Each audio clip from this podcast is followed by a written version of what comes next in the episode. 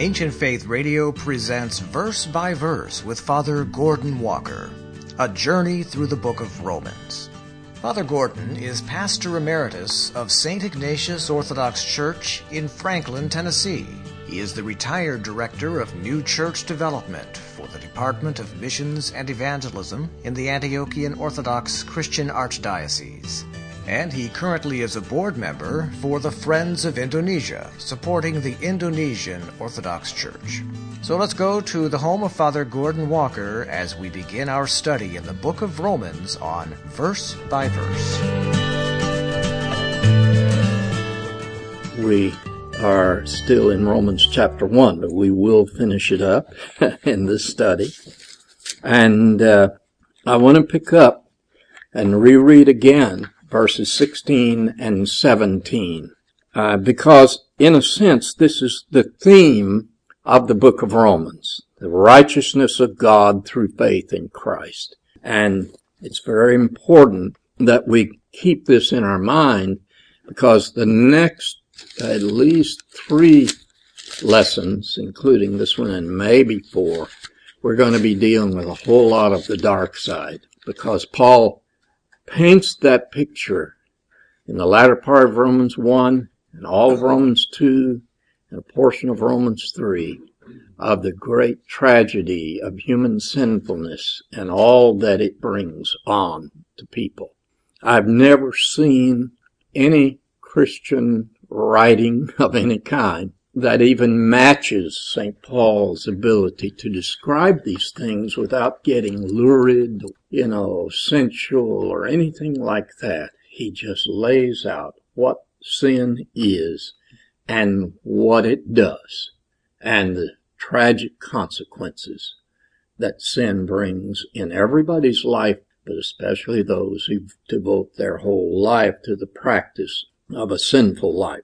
So let's read again, these two verses that give us the theme of the book of Romans.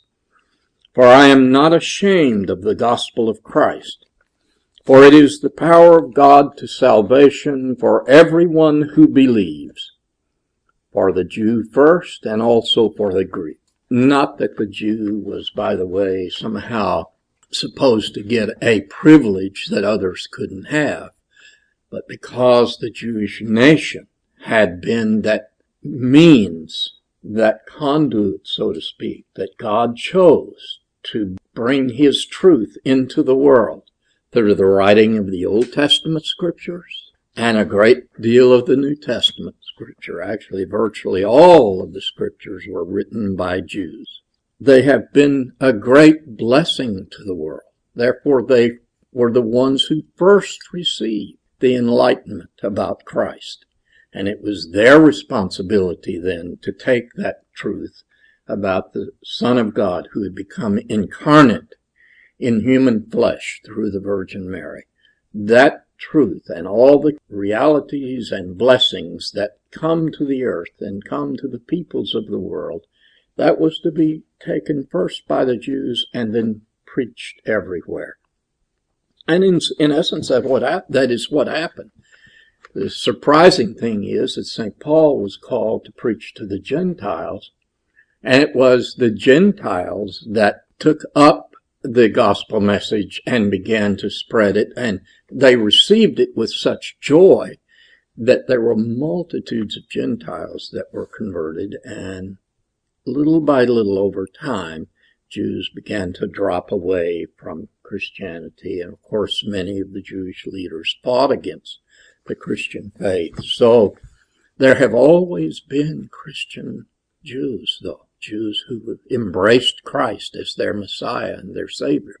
And almost always they have a tremendous power and force when they teach and preach. I've met Jewish Christian preachers and I've read often about the the result of their ministries, uh, and it's happened all through church history. Some of the great theologians were Jews who had come to Christ, and they became powerful theologians in the ancient church. So let's go on with verse 17.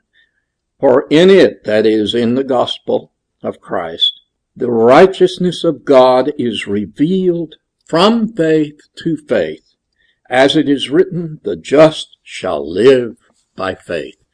And I don't want to labor this point. I've already talked about it several times in the introductory lessons here. But faith all, always is the basis for coming to God, even in the Old Testament.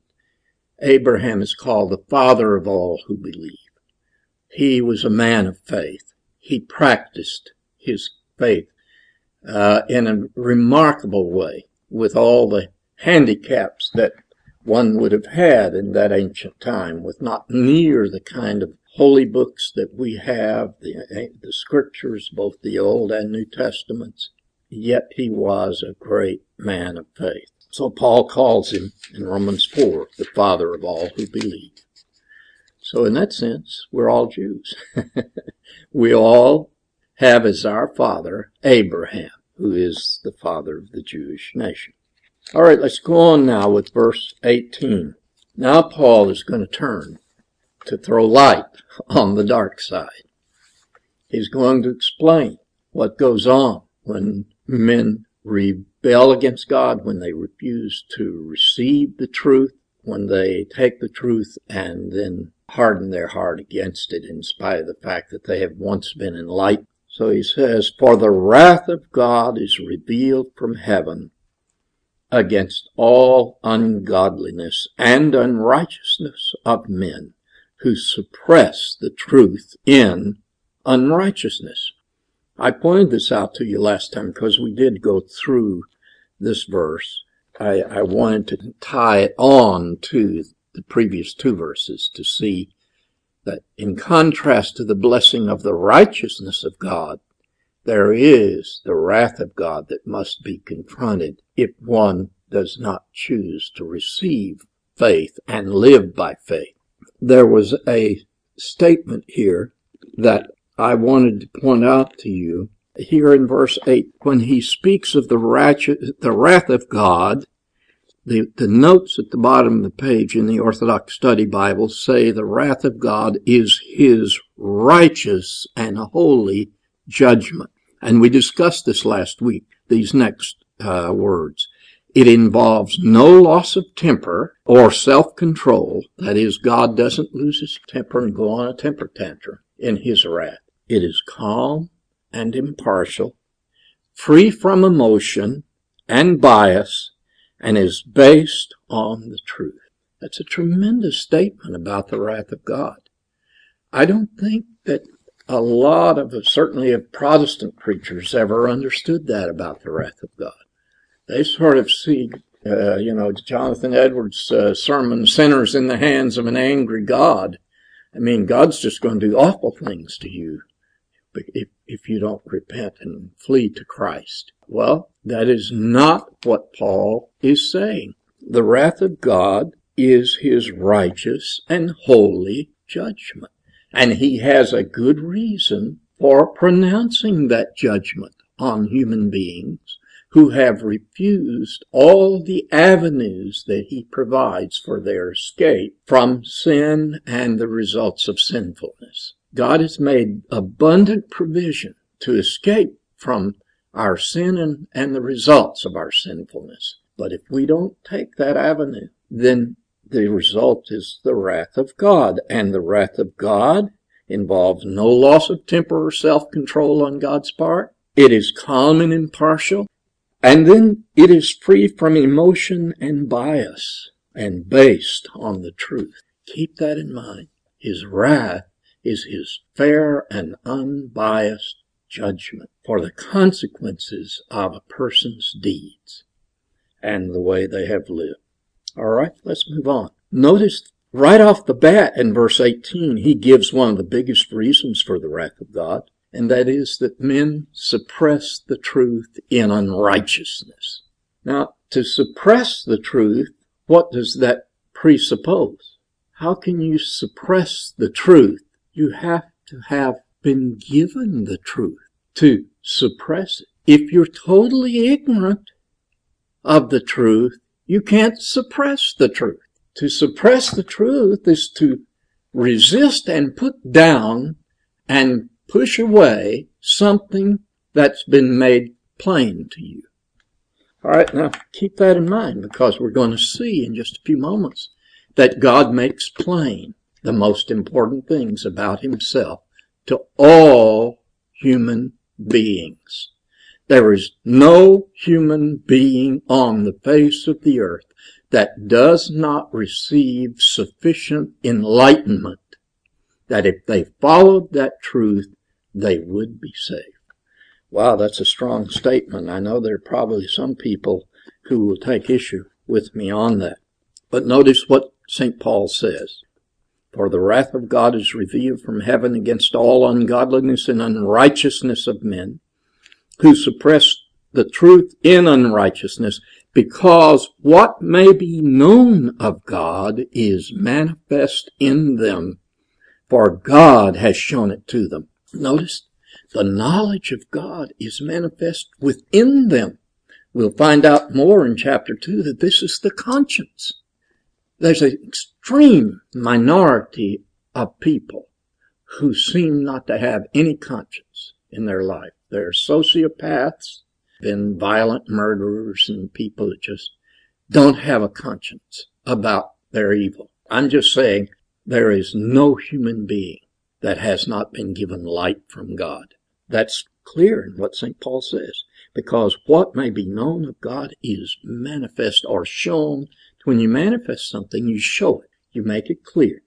It is manifest in them, which is speaking of their conscience, if nothing else. For God has shown it to them. For since the creation of the world, so creation besides conscience, we have creation here. Since the creation of the world, his invisible attributes are clearly seen, being understood by the things that are made, even his eternal power and Godhead, so that they are without excuse. Now that's a lot to say in one verse. Look what he, what God does through creation itself. And today, when we walked out of church and the sky was so blue and the sun was so bright, such a beautiful, beautiful day, and we see the creation around us, we have so much light given to us. All of us do. And there is no one, according to St. Paul, that does not have truth manifested to them even from their childhood and through creation God's invisible attributes are clearly seen. His power, His maintenance of create, of the world around us. Frankly, I, I think we ought to take care of it. And I've been a conservationist all of my life from my youth. And so all of these things about God's invisible attributes are clearly seen because of creation being understood by the things that are made or that have been created, even his eternal power and Godhead. Now, this is really a step forward. I think that the Trinity is revealed in nature. I believe that's what Paul is saying here. Certainly, certain aspects of the Trinity, the Father, the Son, and the Holy Spirit are shown in nature around us. And I don't want to labor or belabor this because we could get into long discussions about it. Uh, uh, but just to point out that Paul is saying people are without excuse. They can't say, but I didn't know anything about God. There'll, there'll never be anyone who can stand before the judgment seat of Christ and say, I never knew anything about God because although they knew God, verse 21, they did not glorify him as God, nor were they thankful. That's the problem. They didn't give glory to God when they knew him and they saw him all around them, and they weren't thankful. Believe me, these are two of the most important things of life. We should always give honor to God glorify Him, praise Him, thank Him. These go hand in hand, thankfulness and glorifying God. To glorify God is to speak of His majesty, His power, His Godhead and all of the things that are revealed to us in nature around us and by our conscience. And if we give thanks for the smallest things that the Lord blesses us with, friendships, just the maintenance of our life, our health, our strength, our, the food we eat, everything. We give thanks for that. Instead of taking praise for it for ourselves, we offer the praise to God and give Him thanks.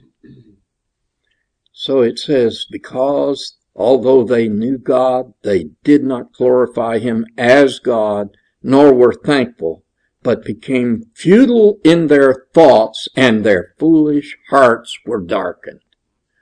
See, when people take the things that God has shown them or revealed to them, and they twist it, and they resist it, and they harden their heart against it and suppress the truth in unrighteousness, as Paul says up in verse 18. When that happens, then what happens is that they, their hearts become darkened and their hearts become hardened. Now listen to me. One of the worst, worst things that can happen to us is for our hearts to become hardened. There is a lot in the Bible, both Old and New Testament, about the hardened heart the heart that can't receive God's voice or God's revelation, God's truth. We've become too hardened. We're not in a position to receive it. And so he says here, professing to be wise, they became fools. I, I used to think, especially after I'd been through college and seminary, and then I got on the campus at Ohio State University and I ran up against professors who were extremely anti-Christian. In fact, we had a man at Ohio State who at that time was the head of the education department, and he taught a, an introductory class to education that all people who wanted to become a teacher had to take. And the first thing he would do, he would pull just sort of a stunt, I guess you'd say. He'd walk in to class on the first day and he'd have a cheap copy of a Bible that he'd bought. He'd say, I don't want to hear anything from any of you about this book. You may not quote from the Bible in any of your papers. And then he would just take it and rip it apart. And then he'd go over and toss that out the window. And he was doing that every quarter. Well, we had a man who had been in Vietnam and who was a career military guy and he was a captain. And he had been assigned to Ohio State to instruct the ROTC. And he decided he also wanted to take some courses. And he wanted, he was considering getting a, an ancillary degree in teaching or something. And he'd heard about this professor too. Now, this man was not active in Campus Crusade. He was active in InterVarsity Christian Fellowship. InterVarsity was not very big at Ohio State, but it did have a strong presence there. We cooperated with them and they with us. So he came to me one day. He says, I can't stand the fact that this professor is doing what he's doing and I'm going to challenge him. And he's promised he'll flunk me if I do that. But he says, I want to challenge him to a debate. And so somehow this fellow did it and he pulled it off. He persuaded him, says, will you debate Christianity in an open forum?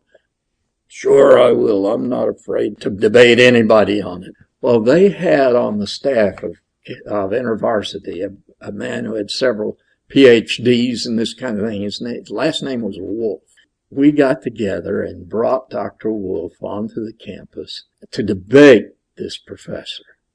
And a pretty good crowd turned out. And of course, in those days, that was in the height of the Vietnam era, and there was a, or post Vietnam, uh, but there was a lot of hippies that went to school there at the time, and it was, they were troublemakers, in lots of the classes. So they showed up in big numbers for the debate. And at first they were just sort of chanting and praising the unbeliever, you know, the anti-God. But in within a matter of the first 15 minutes of that debate, Dr. Wolf had so stated his positions for belief in God and the evidence for faith in God from creation and so forth so powerfully that this man could not respond to them. He had no real ability to answer anyone that had spiritual knowledge and spiritual insight. Uh, and and Dr. Wolf used the Bible all through it. He didn't try to depart from Scripture and say and just get into a real philosophical discussion. You know, the Christians all left there feeling very exonerated. So foolish hearts become darkened, and professing to be wise, they become fools. And then, notice verse 23. The challenge or the accusation by Paul here, by the Holy Spirit through Paul. And they change the glory of the incorruptible God into an image made like corruptible man. And then, not, and this of course is idol worship. But not only did they use the images of man to worship, but it says, and birds and four footed animals, and then he gets down, and creeping things. Therefore God also gave them up to uncleanness in the lust of their hearts to dishonor their bodies among themselves.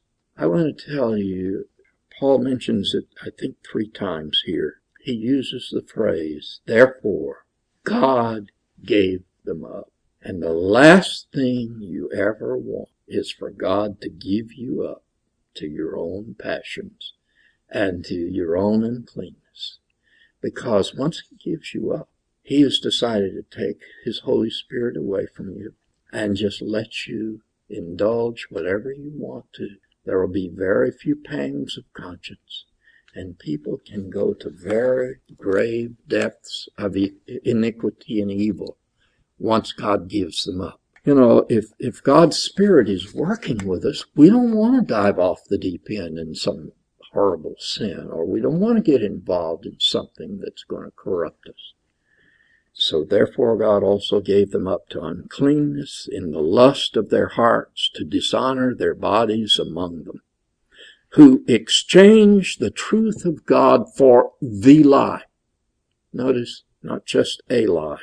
The lie that God didn't deserve to be worshiped, the true triune God, but they started worshiping what? They worshiped and served the creature rather than the creator. And now Paul takes just a moment when he mentions the creator and he has to stop and do a benediction who is blessed forever. Amen. because he's going to keep plowing on in this dark underworld of wickedness here. For this reason, God gave them up to vile passions. So a second time, God gave them up. For even their women exchanged the natural use for what is against nature. Likewise also the men, leaving the natural use of the woman, burned in their lust for one another men with men, committing what is shameful and receiving in themselves the penalty of their error which was due. So, as a result of committing these shameful sins and receiving in themselves the penalty of their error, which was due to them, is what Paul says. That's the outcome. There's uh, comments at the bottom of the page here on this. Error means delusion. So Paul says they received penalty of their error. Paul and the rest of the scripture is clear. To claim that homosexuality is natural or an alternative lifestyle is a delusion. Rather, it is unnatural, shameful, and unacceptable to God. Now, the next comment from verse 29, which we haven't gotten to yet, but I'm going to go ahead and read it. Sex, of course, is not evil for it is a gift of God. But sex outside of marriage is immoral, for it violates God's law. After Paul finishes that discourse about the sexual sins that were so prevalent in his day and are very prevalent in our day, he goes on. The picture gets darker, believe it or not. And even as they did not like to retain God in their knowledge. Notice they had knowledge, but they didn't like to retain it. They didn't want to know about God because that put a crimp in their lifestyle. God gave them over to a debased mind. If you follow this carefully, each time God gives them over, it's to a lower level of lifestyle. At first, in verse 24, when it first says God gave them up to uncleanness, just all kinds of unclean activities and in the lust of their hearts to dishonor their bodies among themselves.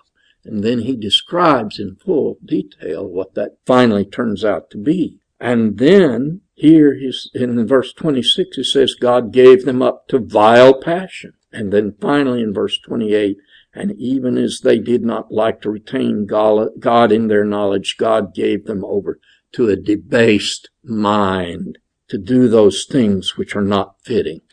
And a debased mind is a mind that's so twisted that it can't really think of good things. I remember working with students at Ohio State, and I think it's a rare student that's already gotten to the point that he can't have a conscience. One guy came to me and he said, You know, I am so sick of my life.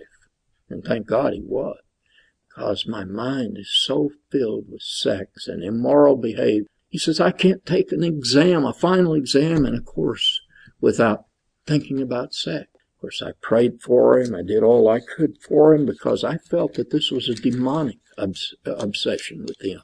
He, he truly had given himself up and therefore was receiving the penalty of his error. And so Paul says, as they did not like to retain God in their knowledge, God gave them over to a debased mind to do those things which are not fitting, being filled with all unrighteousness, sexual immorality, wickedness, covetousness, maliciousness, full of envy, murder, strife, deceit, evil mindedness, they are whisperers.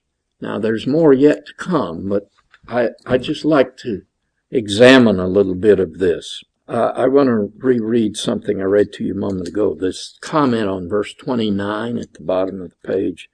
Sex, of course, is not evil, for it is a gift of God, but sex outside of marriage is immoral for it violates God's law. Then he goes on to elucidate about covetousness. Covetousness is wanting something that belongs to someone else. It is a sinful passion which corrupts our desires. This is what covetousness does. I'm going to tell you, I believe the most common sin in America is covetousness. Now, there's lots of other sins. And one could say, oh no, it's got to be immorality and all the sexual sins because that's what we see on the television. It's just thrown at us all the time. But in America, covetousness is very subtle. Oh, we, I just see somebody's car and I've just got to have a car like that. Or I've just got to have this. I just got to have that. And there's nothing inherently wrong in owning a car. We have to have one to get to work and you know, go buy groceries and things like that. There's nothing wrong with wanting some of these things, but covetousness leads to so many other things. Covetousness is wanting things that belong to someone else or that don't belong to us, but God has not given them to the, us yet. And so we're constantly wanting what God has not yet given to us, which means I become dissatisfied with what God has done for me. I don't look at all that He has given to me. I only focus on what He hasn't given to me. And so then I become a very negatively oriented person. So this note at the bottom of the page there goes on. It says, uh, covetousness is a sinful passion which corrupts our desires. It leads the soul to grasp for more, regardless of the will of God. I'm going to have it whether God likes it or not, you know, and oh, how many people have gone astray doing that. They just could not be satisfied with what God had given them at the moment. The object that they pursue may in itself be good. Like I said, a car. Oh, you know, so covetousness. covetous. That they just, they not only buy a car, they buy one that's four or five times more expensive than they can possibly afford. And so they live under the constant debt of trying to pay for an extravagant automobile. Or if they covet, if a man covets another man's wife, he then falls into the sin of adultery, as the Lord Jesus told us. The note here goes on to say, uh, maybe it's even a job. Boy, how many people today are needing jobs. I've had so many talk to me in the last few weeks about either they were worried about losing their job or they had lost their job and desperately seeking one. Well, we need to seek a job. Everybody needs work. We need to earn an income. We have to do that. But if you covet a job so much that you do you would do anything you could to undermine someone else to get their job. And there are a lot of people who do that kind of thing. Then that leads to more sin. The motivation is personal pleasure and the eventual outcome is always more sin. Then murder is mentioned in here. Murder may seem like it's far from us, the note says here. I know the people in St. Ignatius pretty well, and I don't know of a single one of them that I think would go out and commit murder. But murder, as this note says, is a child of anger. And anger is common to all. And we have to be careful about letting our anger run away from us. I often have anger brought to me in confession. It is a very live, real passion, a difficult thing to control and a di- difficult problem for all of us if we allow our anger to grow. It, it, this sentence goes on for sinful desire arouses anger, anger eventually leads to hate, and hate in turn may lead to murder. Well, of course, we know all of these things. We have read cases in the newspapers about those kinds of things happen. I want to go ahead and finish the chapter. I may come back to this if I feel like I've got a few minutes to elucidate on it more. Notice, in addition to covetousness, maliciousness or malice, full of envy, goodness, this is in verse 29 now, murder, strife, deceit, evil mindedness. In other words, it just some people that they can't think of anything good. Their minds are just so cluttered and, and overcome with evil thinking that they just think evil thoughts about everybody. They attribute to others their own motives and their own deeds. They are whisperers. That's the interesting word. Starts off gossiping, usually. A lot of gossip is spread by, did you know? And then you start telling somebody about so and so and this and that. And it's amazing what gossip can do to people. It can gravely injure people. So whispering is not a good thing. Then Paul goes on in verse 30. Not only are they people who with their whispering start gossip and hurt injure people by telling things that aren't true about them, it says they are backbiters. A backbiter someone that even if you try to, in genuine love, to say a word that might correct them, they turn around and eat you up. They snap you for even having said anything to correct their behavior. Backbiting is a very bad thing in God's sight. Haters of God. Here were people who at one time had some light about God, but now they're angry at God and they blame God for all their misfortunes and they hate God violent. It seems like every day's television news, I don't watch much except just the news, is full of some kind of violent happening. We live in a very violent age, and that spirit of violence just seems to have crept into many people's minds, and they want to get even. They want to get back.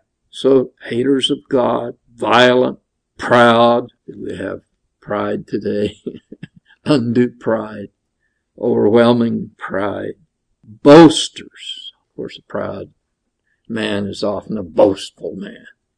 He's boasting about his accomplishments or his achievements and blah, blah, blah. You know. Inventors of evil things. Not satisfied with just the ordinary sinfulness, is going to invent something that's really sinful. Got to make it as evil as possible. Disobedient to parents. Whoa, now, Paul, getting a little too close to home there. and of course, we've all had those days in our lives when we were disobedient to our parents. That it is laughable in a sense because today it seems like disobedience to parents is so standard that it's expected among especially young adolescents and so forth, or we expect them to be disobedient to their parents. But I don't think God expects that. And somehow we need to raise our children in such a way that they are not disobedient. And then the next word is unloving. And this is the way it's translated here.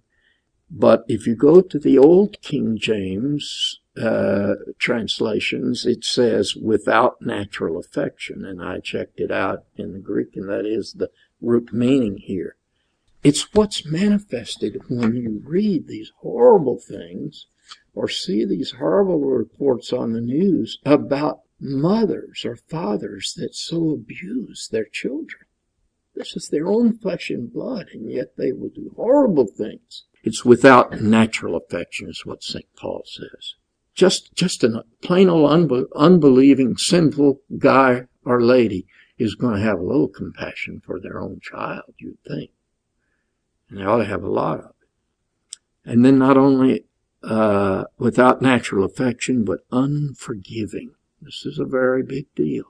We are to be a forgiving people, unmerciful. Mercy is what we show to someone who is in dire consequences usually, or in dire need. And mercy is to be shown to someone who has offended us or sinned against us. God is merciful to us, and we've certainly offended him. Should we not be merciful to those who have offended us? Who knowing the righteous judgment of God, that those who practice such things are deserving of death, not only do the same, but also approve of those who practice them. Isn't that awful? we human beings not only do these things, but we applaud others and even encourage them sometimes. Now, I don't think any of us in this room are guilty of that, but honestly, I've seen so many cases of that where, you know, lived, having lived as long as I've lived, I've seen numerous instances where, in my my knowledge mainly, men encouraging other guys to do things that they knew were wrong. And in some cases, it results in horrifically bad things. Winds up somebody getting killed. All starting out just because they were being taunted to get back and get even or do this or do that. It's an, it's an awful thing. So it, we, human beings know the righteous judgment of God. But we not only practice these things, and that we know that those who practice such things are deserving of death, and see the number of things that God says people were stoned for. Why did God give such strict rules in the Old Testament? Because he knew the propensities of human beings. And if they didn't get checked early in life, then they grow into horrifically evil deeds or patterns of action. And so we live in a world that knows the righteous judgment of God, that those who practice these evil things are deserving of death. But not only do so many of our people do those same things, but they approve of those who practice them. Or if they don't do them, they egg someone else into doing them, prove of what they're doing. So the world is full of wickedness and unrighteousness. We need to do our part to push in the other direction. Try to set li- examples of lives of purity and holiness and righteousness and love for God. And may that be true for all of us. Let's uh, close with a prayer. In the name of the Father, the Son, and the Holy Spirit, we thank you, dear Lord, for the privilege of again studying from your holy word. we ask that though we have been studying about the dark side of the human nature and human practice, and that we will be encouraged to know that there are many opportunities for people to know the truth and that we will be a part of sharing the truth with others and that we can encourage those who have soft hearts to the truth and openness to the truth to continue to investigate and to seek to know the truth and to grow in grace and knowledge of Christ. In the name of the Father, the Son, and the Holy Spirit. Amen. And that was Father Gordon Walker with Verse by Verse, a journey through the book of Romans. We invite you to study along with Father Gordon with your own Orthodox Study Bible. And if you don't have an Orthodox Study Bible, we would encourage you to order one today at conciliarpress.com. That's conciliarpress.com. Verse by Verse is a listener supported presentation of Ancient Faith Radio.